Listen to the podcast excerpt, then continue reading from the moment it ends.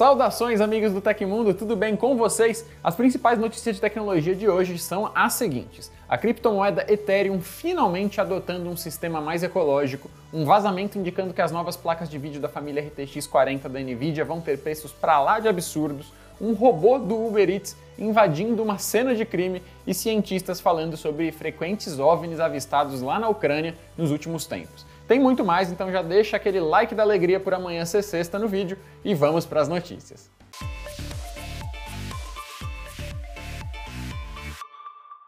O YouTube segue na missão de testar os limites de até onde ele pode ir antes que as pessoas explodam em motins e revoltas populares. Se você aí já acha que as atuais duas propagandas antes dos vídeos são demais, o que me diz de 5? Pois é isso que a plataforma da Google está testando aqui no YouTube na versão gratuita. Os testes começaram de maneira silenciosa neste mês de setembro, com usuários que não assinam o YouTube Premium.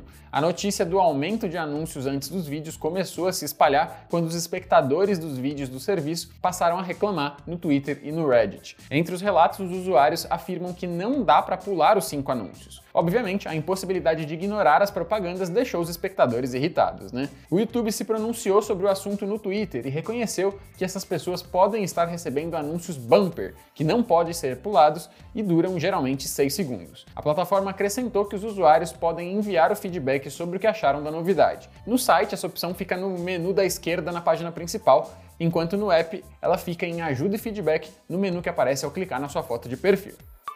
A oferta de hoje é a caixa de som Bluetooth JBL Go, que está com 15% de desconto no link na descrição ou no QR Code aqui na tela do vídeo. Planejada há pelo menos 5 anos, foi concluída na madrugada dessa quinta-feira, dia 15 de setembro, a esperada atualização Merge, ou fusão em português, da criptomoeda Ethereum para uma modalidade mais ecológica em termos de consumo de energia e cunhagem de novos tokens. A mudança representa um novo paradigma no blockchain. A partir de agora, a cunhagem do Ether não utilizará mais o mecanismo de verificação de dados baseado no modelo prova de trabalho, ou POW na sigla em inglês, que é semelhante ao do Bitcoin. O novo modelo é a prova de participação, ou POS na sigla em inglês, que cria a figura de usuários validadores responsáveis por aprovar as transações em troca de pequenas recompensas. Saudada em um tweet pelo cofundador da criptomoeda Vitalik Buterin, como um grande momento para o ecossistema Ethereum, a fusão representa o fim de uma era na mineração que exigia bancos poderosos de computadores para solucionar problemas difíceis. O sistema não só consumia quantidades absurdas de energia, como tornava a moeda difícil de escalar. O novo modelo POS utiliza o sistema de apostas, ou seja, quanto mais um validador apostar, maior a sua chance de recompensa. Independente disso, todos ganham algo, pois o Ether apostado rende juros de 5,2% ao ano, o que torna parecido com um título fungível oferecido por um um banco comercial. Para começar a apostar, o valor mínimo exigido é de 32 Ether, o que dá mais de 264 mil reais nesse momento. Existe ainda aos interessados a opção de fazerem apostas em pool, utilizando validadores de terceiros confiáveis para atingir esse piso. A transição recebeu o nome de The Merge porque é, na prática, uma fusão da blockchain Ethereum com uma rede paralela que vem executando testes em POS há quase dois anos. Concluído o processo, começa agora o verdadeiro desafio para a cripto. Ainda temos que escalar, temos que consertar a privacidade, disse Buterin durante uma comemoração da fusão transmitida ao vivo.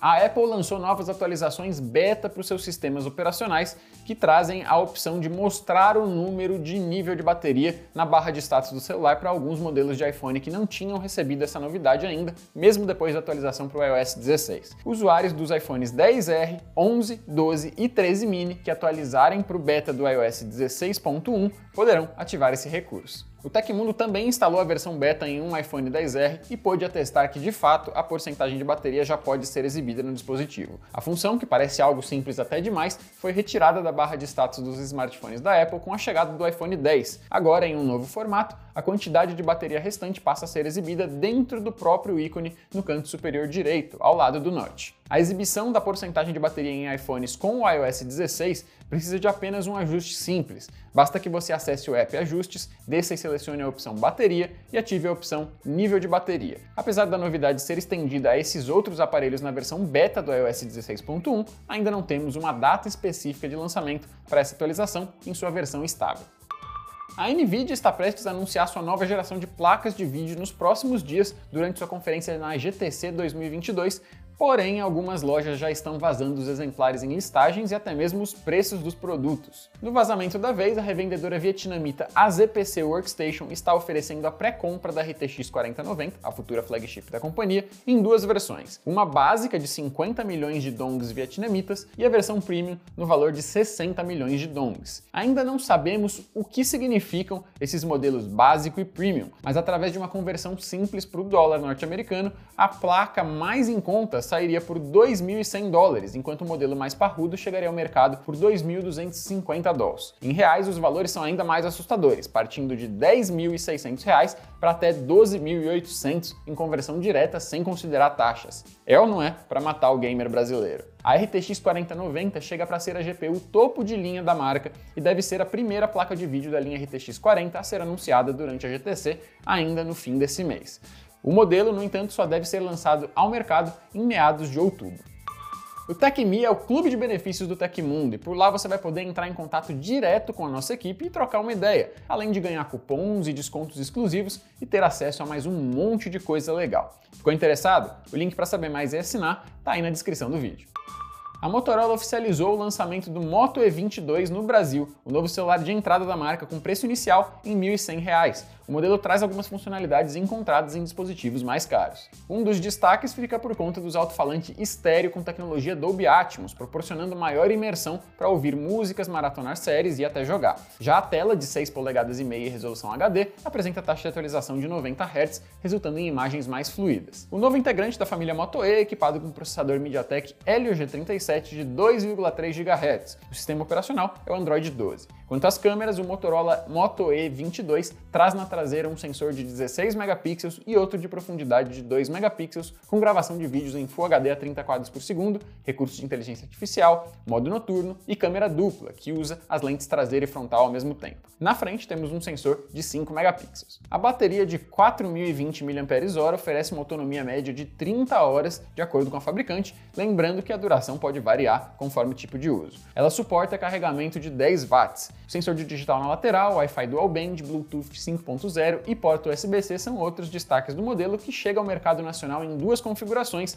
ambas com armazenamento expansível via microSD. A variante com 4 GB de RAM e 64 de armazenamento tem um preço sugerido de R$ 1.300 e já está à venda na loja online da marca nas cores azul e preta. Nos próximos dias será a vez da versão do Motorola Moto E22 com 2 GB de RAM e 32 de espaço interno chegar ao país, com preço sugerido de R$ 1.100 e rodando o Android 12 Go. O smartphone estará disponível nas cores branca e grafite. Um robô autônomo de entrega da Uber Eats simplesmente invadiu uma cena de crime em Los Angeles, na Califórnia, Estados Unidos. O local estava sinalizado com fitas amarelas porque a polícia investigava um possível tiroteio em uma escola do ensino médio na região. William Good, que administra a conta Film the Police LA no Twitter, filmou a cena do robô atravessando a faixa e indo em direção aos policiais como se nada estivesse acontecendo. O robô estava com dificuldades para passar pelas fitas amarelas até que um cinegrafista levantou o objeto para que o entregador autônomo passasse. Depois de passar pelos agentes de segurança que olham para o equipamento ali para tentar entender o que diabos estava acontecendo, o robô simplesmente seguiu viagem. A máquina da Uber Eats é da Serve Robotics, uma subsidiária da Uber criada em 2021 a partir da aquisição da Postmates pela empresa no ano anterior. Os testes com a entrega de comidas a partir dessa tecnologia se iniciaram há alguns meses na Califórnia. A Uber não se pronunciou sobre esse caso. De acordo com o site Motherboard, um novo artigo publicado pelo Observatório Astronômico de Kiev afirma que milhares de objetos voadores não identificados, ou OVNIs, estão voando pelos céus da Ucrânia e sendo observados pelos cientistas. A pesquisa foi realizada em parceria com a Academia Nacional de Ciências do país e revela um número excessivo de supostas naves espaciais na região. O estudo foi publicado no formato de pré-print, ou seja, o material ainda não foi revisado por outros cientistas da área para ser publicado em uma revista científica. Segundo a pesquisa, os OVNIs são observados em diferentes locais da Ucrânia e pesquisadores ainda não entenderam a natureza dos objetos. Atualmente, o fenômeno também é chamado de UAP, sigla em inglês para Fenômeno Aéreo Não Identificado. Vale destacar que essa não é a primeira vez que OVNIs são observados na Ucrânia e até existem alguns vídeos supostamente apresentando naves que estavam sobrevoando pela região. Um dos relatos afirma que um OVNI salvou tropas ucranianas ao destruir um tanque russo que estava prestes a atirar. O artigo analisou dados do Observatório Astronômico Principal da Academia de Ciências da Ucrânia. São descritos dois tipos de OVNIs observados pelos cientistas. O primeiro é intitulado de Fantasmas, pois ele é completamente preto e absorve a radiação ao seu redor. O segundo são os cósmicos, diferenciados pelo seu forte brilho, mais forte até que o fundo do céu. Como os objetos eram muito rápidos, no início os pesquisadores não conseguiram capturar imagens do fenômeno, mas eles criaram uma técnica especial para reduzir o tempo de exposição e a taxa de quadros da câmera para conseguirem fotografar os OVNIs. Mesmo com as imagens, o artigo não aborda a origem desses OVNIs. Os pesquisadores continuam afirmando que a natureza dos fenômenos ainda não é clara. Nós já temos um vídeo aqui no canal falando a fundo sobre os OVNIs que vêm sendo avistados lá na Ucrânia nos últimos tempos, então clica no link na descrição para conferir. Aconteceu na história da tecnologia. Em 15 de setembro de 1986, a Apple apresentava o Apple II GS, que foi o último grande lançamento nessa série de PCs e misturava características de modelos anteriores com novidades na família Macintosh. As capacidades avançadas de gráficos e de som que explicam as letras no nome estavam à frente do que era oferecido pela IBM e até pelos Macs da época, mas a maçã optou por focar na linha Macintosh mesmo assim, encerrando aqui o desenvolvimento da série Apple II. Se você gostou do nosso programa e pode ajudar a gente, que tal então usar a ferramenta Valeu Demais aqui no YouTube, hein? É o coraçãozinho que está aí embaixo e ajuda o Tecmundo a continuar trazendo conteúdos de qualidade para você. E dá até para usar isso para enviar uma pergunta que nós vamos tentar responder aqui em alguma edição futura do programa, beleza? Não esquece também de clicar nos links na descrição do episódio para aproveitar a oferta de hoje e também para conhecer o TecMe, nosso clube de benefícios. E essas foram as notícias do Hoje no Tecmundo dessa quinta-feira. Aqui quem fala é o Léo Rocha e você pode me encontrar no Twitter e no Instagram pela LeoBRJ. Continuem seguros, um abraço e eu vejo você na próxima.